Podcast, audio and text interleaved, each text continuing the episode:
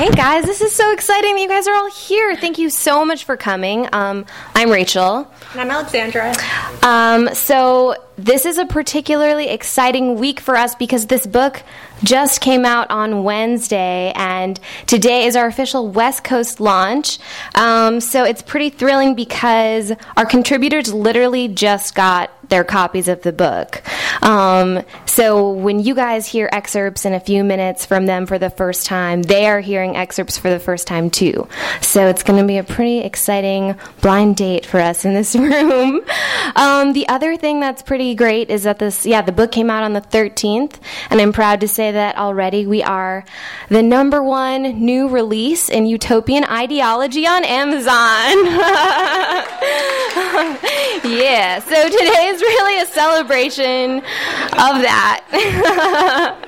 and this book, which has taken three years um, in the making, and so we hope that you guys will all join us once the reading is over for wine and snacks and to ask questions. There's not going to be an official Q and A, so yeah, just come and find us and chat with us, and then after that we'll do um, a book signing. Yeah. Cool. So, a lot of you have been involved in this book in some way from the start. But for those of you who are new to the project, uh, we really, Rachel and I, as uh, young activists in school, saw that uh, we get so caught up every day in just the work we need to do to survive and to resist misogyny and the terrible wave of backlash that we're in the middle of. And it's so hard then to find the time and the space to imagine uh, not the world that we're told is politically feasible, but the world that we want and the world that we deserve. Uh, and that's not the vision that is uh, given to us in the 2016 Democratic platform, but it's the vision that our contributors um, have really brought to life in the pages of this book. And our hope is that it will inspire all of us to imagine more radical feminist futures and will really give us the fire that we need to keep moving in that direction. Yeah, so um, along those lines, you guys all have cards on your seats, and there are other cards that are around that ask you to kind of fill in the blanks for what your feminist utopias are. So once this reading is over, we want to hear what some of your fa- uh, feminist fantasies are. You can do a little skylight feminist fantasy poll. Um, so that would be really fun for us. And uh, yeah, that's part of this project. That's why it's called a project. Um, Alexandra, on our way here, we were thinking about the pieces you're going to hear today and if there's any thread that connects them that connects our LA pieces and there totally is which is that they're all like so specific and out of left field in a delightful way. You know, we have some pieces that are super comprehensive about like healthcare reform or reproductive justice, but these pieces really show us that you can zoom in on a very specific concern like uh, what children would play with in a feminist utopia or what rituals would look like or how a classroom would be would be laid out. And that actually when you put these constraints on utopian imagination you can be so incredibly creative. Um, and we hope that these really inspire you as they've inspired us. Um, so without further ado, I think we should just dive into the intro, and then we'll pass it on to our first contributor, and our contributors will just introduce one another, um, and we'll be back at the end of that. Cool. Um, so this is how the book starts. We want more. These three simple words are so difficult to say because we, as women, aren't allowed to want much. When we yearn for more food, power, sex, love, time we are gluttonous, egomaniacal, slutty, desperate, silly. To want less, to be less hungry, we are told, is to be reasonable. After long enough, we tell ourselves this too. Sexism justifies itself by commandeering our logic and quietly, the limits of what is constrict our ideas of what should be. Misogyny comes to taste like air, feel like gravity. So common we barely notice it. So entrenched, it's hard to conceive of a world without it. So, how can we propose new ways of living when misogyny fogs even our imaginations? And even if we tried, where and when would we organize not just to preserve what we have, but to build a wildly better future? We're in the midst of a feminist resurgence, but we still rarely find a break from today's crises to think about what we might want for tomorrow. How can we dream big when we are constantly playing whack a mole with the patriarchy? These questions fueled the project that became the anthology in your hands, or soon to be in your hands. Our hope is that they will spark feminist dreams of your own so that we can all be ambitious, egomaniacal gluttons together. We felt we needed this book now more than ever because it's easy to internalize the limitations imposed on us by American electoral politics. Our hopes for progress are confined by what usually male politicians tell us we can and can't have. They choose the options, and our demands for anything better are dismissed as unrealistic. Legal abortion, maybe, but no government support. Protection from pregnancy discrimination, perhaps, but your employer can treat you as badly as any other worker. Legislation to protect queer and trans people? Fine, but only if it's riddled with religious exemptions. We appeal for legal protection as discrete insular groups, women, queers, people of color, because that is the only way government officials and courts can see us, even though our identities rarely fit into such neat boxes. To make any progress at all, we learn to play by the rules, and gendered inequality can start to feel inevitable. When we started this project in 2012, it certainly felt that way. Alexandra had just graduated from college and was busy dealing with the disappointing aftermath of a Title IX complaint that had failed to hold her university responsible for rape. I was still in school, writing a play about the slow and insidious erosion of our reproductive rights. Obama was running for re election, and our choices were preserving the status quo with him or moving backwards with Mitt Romney, with no option for great progress. We were at the beginning of our journeys as activists, feminists, and grown ups, classmates, and friends.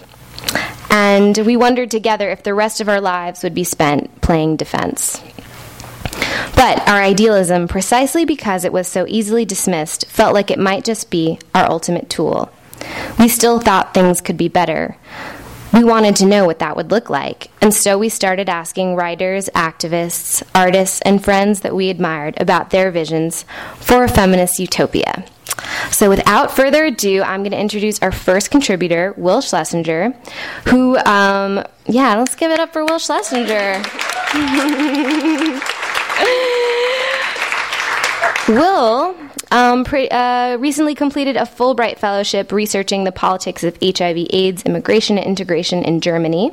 And he is currently in the first year of an MD PhD program at UCLA and hopes to combine practicing medicine as a primary care physician with conducting ethnographic research on health inequalities. Will, take us away. Cool.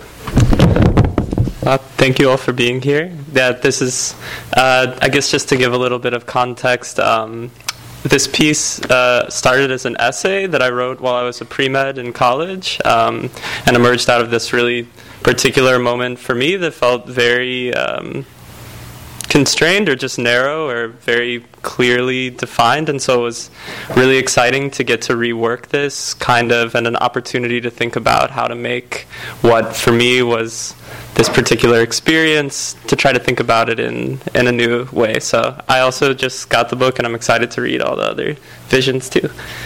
So uh, I'll start in the middle of my piece.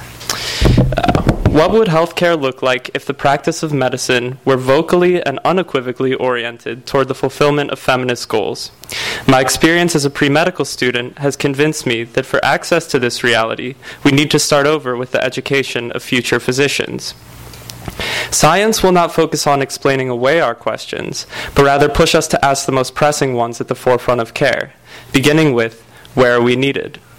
This attitude certainly exists among individual physicians, medical anthropologists, public health professionals, social workers, health advocates, and activists of many stripes. This kind of thinking is already reflected to varying degrees in the missions of certain health focused organizations. But what would happen if using healthcare as a vehicle for social justice were to be adopted as the core commitment of pre medical and medical education? In my feminist utopia, pre medical education would be designed to instill an understanding that healthcare inequality and the unequal distribution of life chances are not genetically programmed inevitabilities, but rather the result of structural oppression. The history and legacy of sexist, racist, homophobic, and colonial medicine would necessarily be a centerpiece of this curriculum. The doctors trained in these programs would learn to recognize their own careers as opportunities to work toward keeping these circumstances in the pre utopian past. But they would also be taught that efforts made with ostensibly good intentions don't always necessarily translate into an unambiguously positive result. To achieve this understanding, medical education would be far more interdisciplinary, with students taking courses that expose them to critiques of medicine as a site of violence.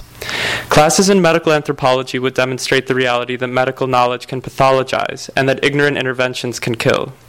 Work in gender studies and comparative ethnic studies would help connect the social and biological dimensions of health.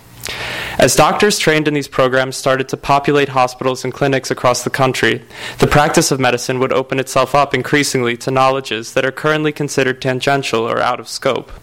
The borders that medicine has constructed around the body as its sole domain would start to dissolve. Differing knowledges around health in the body would not compete for legitimacy, but would rather reinforce one another. The gap between modern biomedicine and traditional or folk remedies would be bridged in the effort to create a multivocal, diverse body of healers. These changes would, of course, be precipitated by a sweeping change in the economics behind medical training and healthcare in general. Pre medical education would be free, so the graduating students would be uh, able to select their uh, specialty without consideration for how to most expediently repay hundreds of thousands of dollars of accrued debt. This alone might make the shortage in primary care practitioners disappear and would also radically change the demographics in the field. Without financial barriers to a medical education, the profile of the typical medical student would change drastically. Currently, even the application process can be prohibitively expensive. According to statistics released by the Association of American Medical Colleges, the average medical school hopeful submits 14 applications in a given admission cycle, which, with application and MCAT fees alone, easily costs upwards of $2,000. Those who are lucky enough to win a coveted interview spot can expect to pay their own travel and lodging expenses if they can take the time off from work for multiple short notice trips. In a feminist utopia, these financial barriers to a medical education would be unthinkable. As a result, the next generation of physicians would include significantly more doctors who had experience living in medically underserved areas themselves, which would help keep the priorities of the entire medical community in line with material reality. Access to healthcare would be considered a fundamental right. Nothing could help bring us closer to our utopian goal than the guaranteed provision of quality health care to all, regardless of gender identity, race, sexuality, income, or citizenship status. Part of maintaining the unequal power relationships that underpin oppression is that certain bodies are allowed to die, while others are kept alive. In a context permeated with violence against non normative bodies, survival is political, but it shouldn't be. To reach and protect a feminist utopia, medical education would be geared towards preparing students to best address the needs of those who suffer most. If our doctors always rush to pick up those most in need, we won't leave anyone behind. To preserve the equality achieved in that utopia, doctors would have to keep this priority central to their practice. We'll need to work actively to make sure we don't slip back. In a future where every medical student in the country receiving their diplomas is entering the field with a commitment to doing that work, the power of science and medicine will be channeled towards liberation.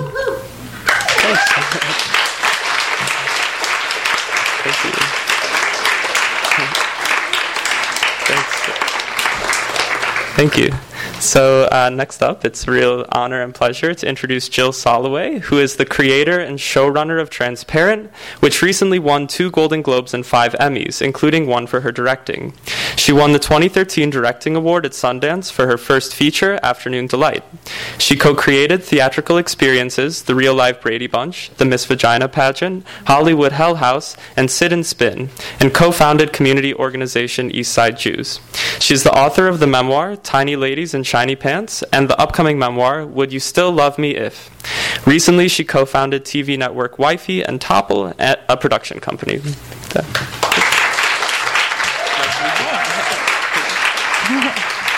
All right. Hi, guys. Mine's, mine's just a little bit funnier than yours. just want to make sure people know they can laugh at mine. It's called Lesbo Island. Um, I wrote it. It's in this book, Tiny Ladies, and I was it ten years ago, fifteen, a long time ago. It, most of it still sta- still makes a lot of sense. Not all of it.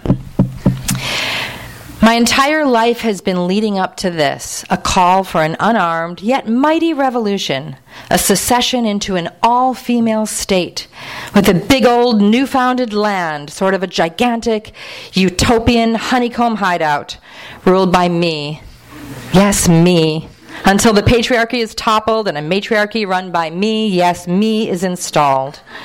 It's freaky. It doesn't matter if I start out writing about firemen or Tostitos or poodles. Everything seems to drift back like a shopping cart with a broken wheel to the idea that the only solution to everything wrong is to start a woman ruled planet and to begin by starting an all woman land. After I get the first couple of girls there, I probably shouldn't tell the rest of the converts that it's forever. This could scare a few women off, women who are probably dominated by their ingrained love of the patriarchy or their addiction to blended drinks from the coffee bean or supermarket sushi. These are the women I would have to trick. To start, I would just call it my land, not our land. In fact, just to be safe, maybe I won't call it Lesbo Island or Womb Town. I'll call it something lovely and light, like Feathercrest. So people wouldn't have any idea what I was up to. They would turn up for the nature walks or to sample my slow roasted meats. Perhaps find their muse walking by the pond.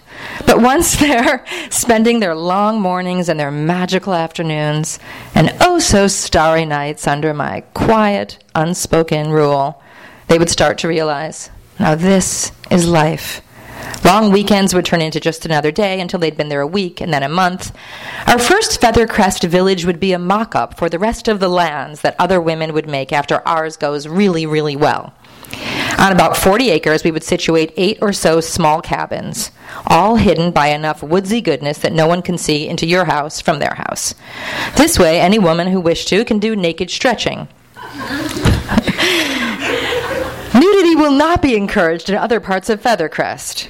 No one should expect to turn up and strut around the pool with their bush on display. That's for inside your cabin only.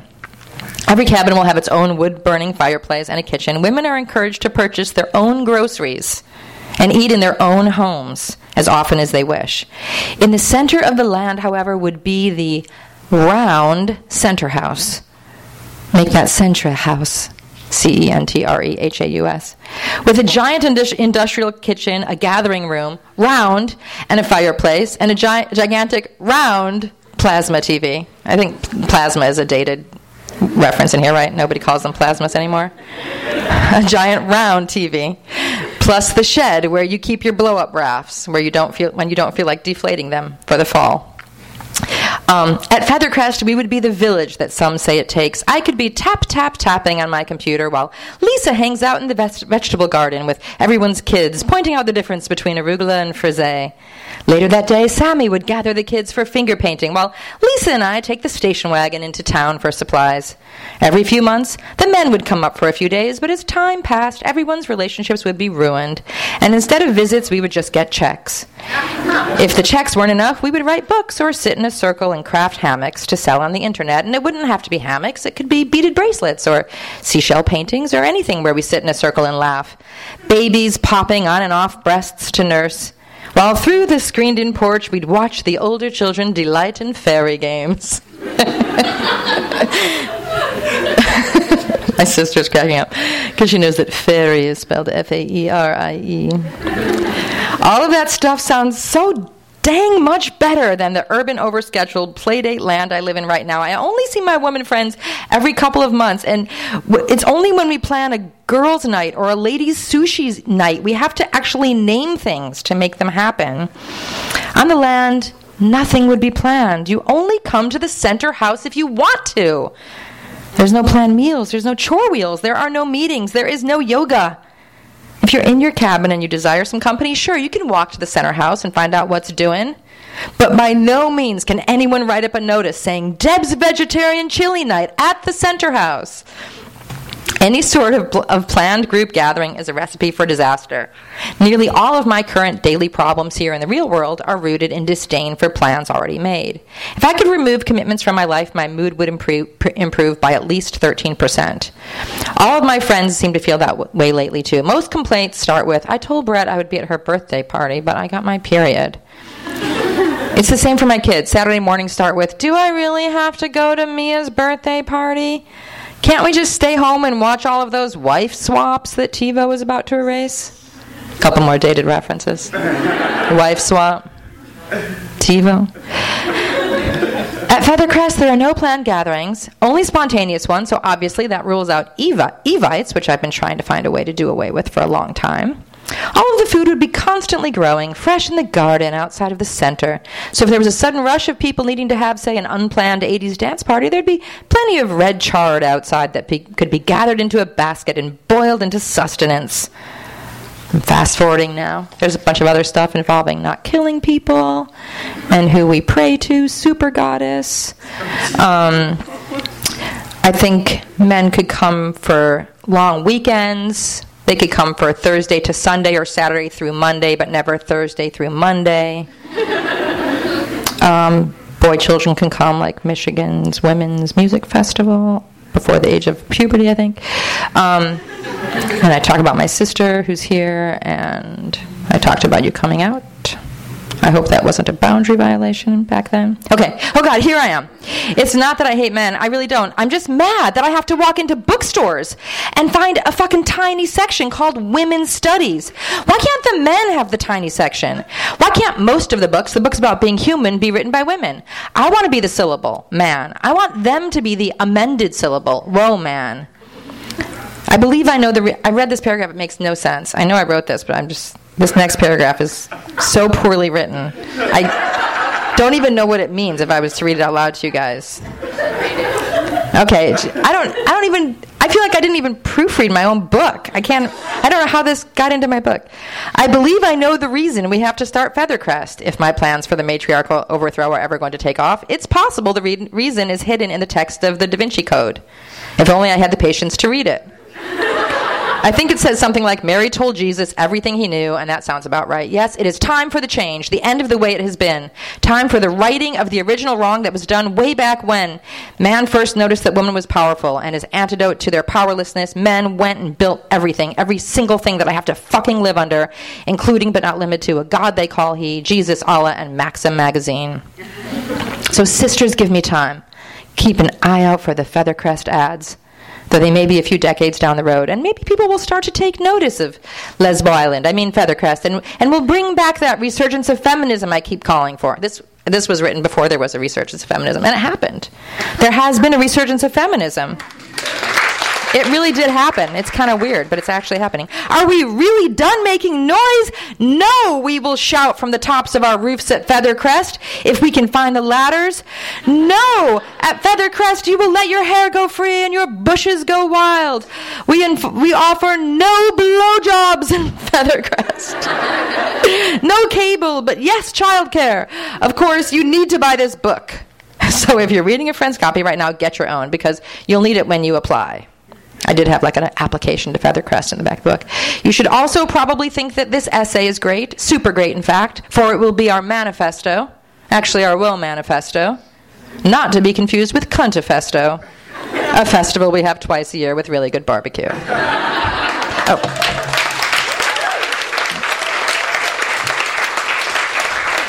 I'll see you guys at Cuntifesto. Okay, our next reader is Abigail Carney. She is a writer from Ohio. Her plays have been produced at the Secret Theater, the Young Playwrights Festival, the New York International Fringe Festival, and the New School for Drama. She's working on a novel about drug use and magic in a rural town. Where is she? Oh, come on up.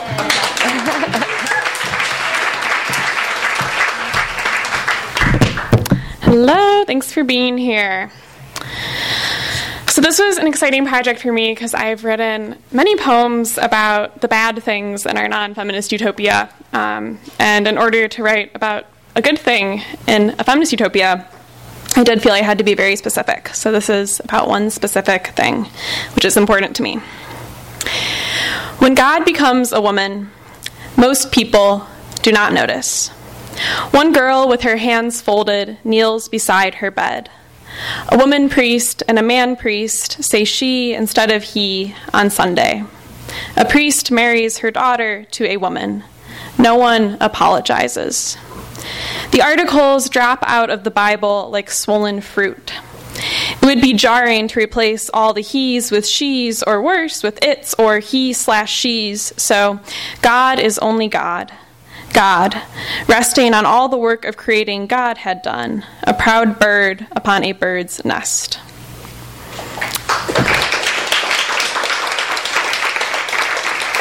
All right, next we have Cindy. Cindy Ok is a public high school teacher in Los Angeles. She teaches physics, computer science, and math to roughly 200 students per day in seven different classes. Hey, y'all. So I just want to say, because mine's an excerpt from an interview, that this is a uh, condensed interview that I did with Alexandra, and that before it was condensed, it was um, had a lot of spaces between each question where I explained how hard this really was. And the reason it was so hard, I think, is because I'm a high school teacher, and you know, high school started always, I think, were a place of oppression and a place of liberation, and you know, like bells were like factories. That's how bells started in high schools. So for me, this was a really difficult and um, long experience to just try to, to dredge up like what would really what we would see in a feminist anti-racist utopia in a classroom. All right, so okay, so the way teaching works now in most public schools is very industrial. A cost-benefit analysis, a goal of efficiency. There should be a radically active relationship between people and learning. A lot more projects, student-run lessons that are truly interdisciplinary and significant. So many artificial boundaries between subjects and disciplines would be bridged. No question would ever be dismissed as not part of the lesson or for a different class, because the driving values would be curiosity, self honesty, self knowledge, and this broader common good, equity. We would value process over product. So, for example, we would teach re- reproductive health totally differently. Maybe a student would present a history of abortion access in America by interviewing her grandparents, older neighbors about their experiences. Students would be reading personal, cultural, political narratives about abortion early on and continuously not in a chapter about abortion, but as, but as a byproduct of art reflecting life in the utopia. This kind of education around reproductive justice would be multidisciplinary. Reproductive health would be not be cloaked in shame and secrecy and secrecy and euphemisms, and so students could openly learn about the science behind it all. They would work with pharmacists to study the compounding processes behind birth control, and of course, they'd be learning about reproductive health in the utopian versions of health classes, which would include knowledge about all the accessible and valuable birth control options, most of which we can only dream of, and explore the statistical and medical realities surrounding abortion. Throughout their education, through books, conversations, interviews, reviews, and visits, they build an understanding and an idea that is whole, that brings together the parts as intimately linked and in a way that acknowledges the history and politics of reproductive health.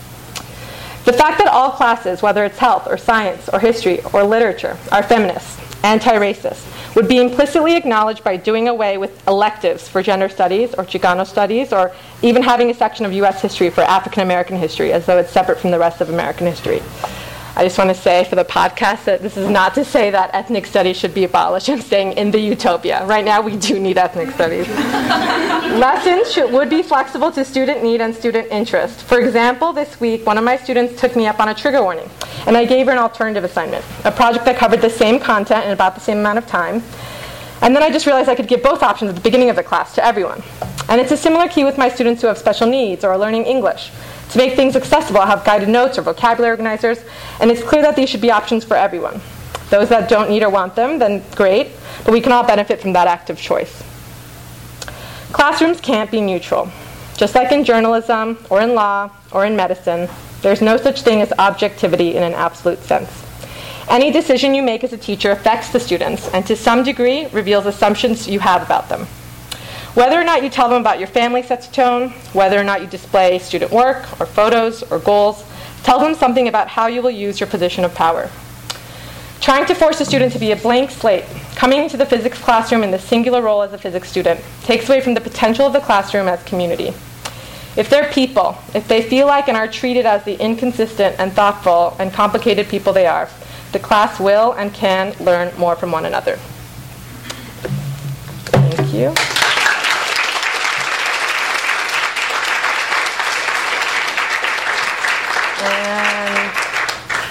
I'm introducing Richard Espinoza.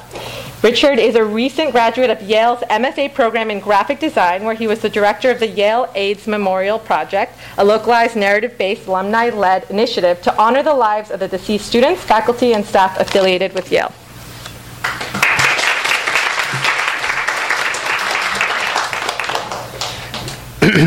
Hello. Oh, so many people. um, so I'm reading a piece that was written by a collaborator named Kate Riley um, about children's toys and the feminist utopia that I illustrated in the book. Um, oh, cool. Um, I didn't like that for you. I found it. I found it, yeah. Okay. So it's called What Will Children Play With in Utopia? Or What is the Opposite of a Mirror? Measure the sickness of a society by how frequently its children see their own reflections in surfaces, photographs, photo booth, iPad screens, and subtly but relentlessly in software designed to learn, replicate, and reinforce their behavior. A vicious cycle of self surveillance narrows experience until there is no self left to reflect. In its place, merely the frantic scramble for confirmation of existence. I am that I look in the mirror. We cannot deny or attack the narcotic effect of the reflection, but must instead give children objects that deflect self absorption and encourage humble reverence for the world objects that by their very nature instruct physicality, messiness, and impermanence. What is the opposite of a mirror? Mud absorbs light, coating and deleting everything it touches. Wet sand, yeasted dough, caterpillars and bubble wrap all teach through touch. And the true opposite of a mirror, another human face, contains and represents all any child needs to learn that other people are. That's all.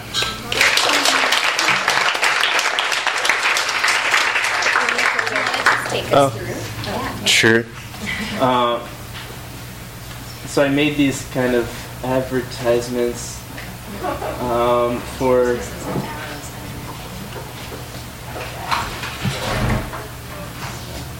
This is for dough.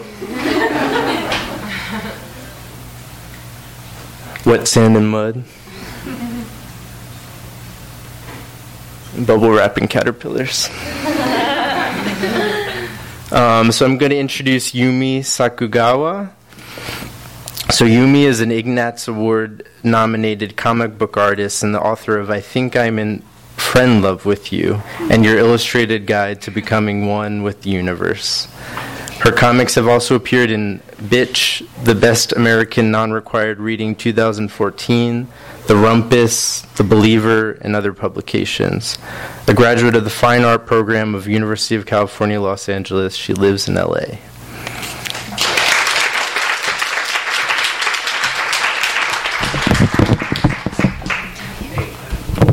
Um, thank you, Skylight, for having me. Thank you, everyone, for being here. Um, so the comic I made is about rituals I want to see in the feminist utopia. I, I, feel like so many rituals that exist for women and girls now, it's about virginity or traditional femininity or um, traditional definitions of marriage. So it was really fun for me to think of what rituals I would like to see and what I would like other young women to experience. Take this.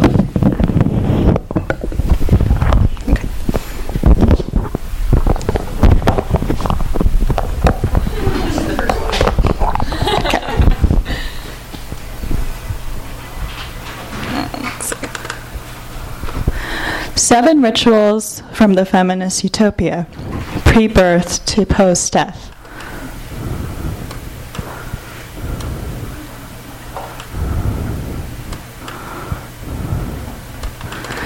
In the third trimester before your birth, a map of the universe is drawn on your mother's swollen belly. You are a child of the cosmos.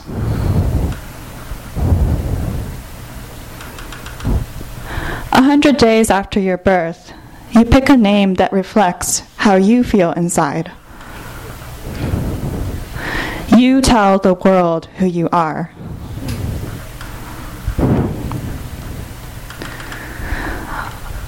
On your seventh birthday, you wear an invisible crown where tigers roam and lotus flowers bloom. Your weakness is your strength. On your 16th birthday, you shave your head, take a vow of silence, and abstain from all new media technologies for exactly one year. Other people's opinions of you are meaningless. On your 40th birthday, you ingest the petals of a crystal cactus flower and walk through the crystal chamber of self knowledge. You are visible to everyone.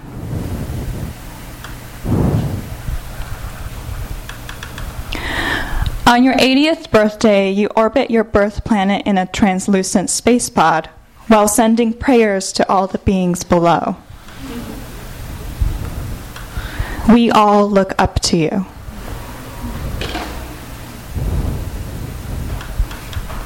After your death, your ashes are used to form seed bombs, which are then scattered to all corners of the galaxy.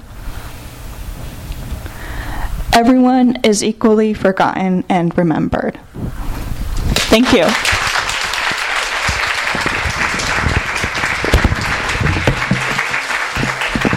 Guys, thank you all so much for being here. Weren't those pieces all so beautiful? Yeah. And so yeah, so powerful. Such a range of topics. So now I want to hear, we want to hear from you guys what some of your feminist utopias are. Raise your hand if you, or uh, raise your card if you filled one out. Did anyone fill one out? Okay, well, we can just chat about them afterwards. Let's do that. We don't want this to be a hierarchical calling on you situation, anyways. So come join us for drinks. There's so much wine, and we're all here to stick around to talk with you. So thank you again for coming. Yeah.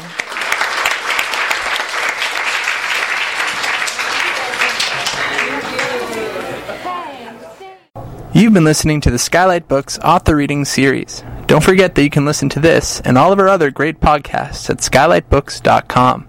Thanks again for stopping by, and we hope to see you soon.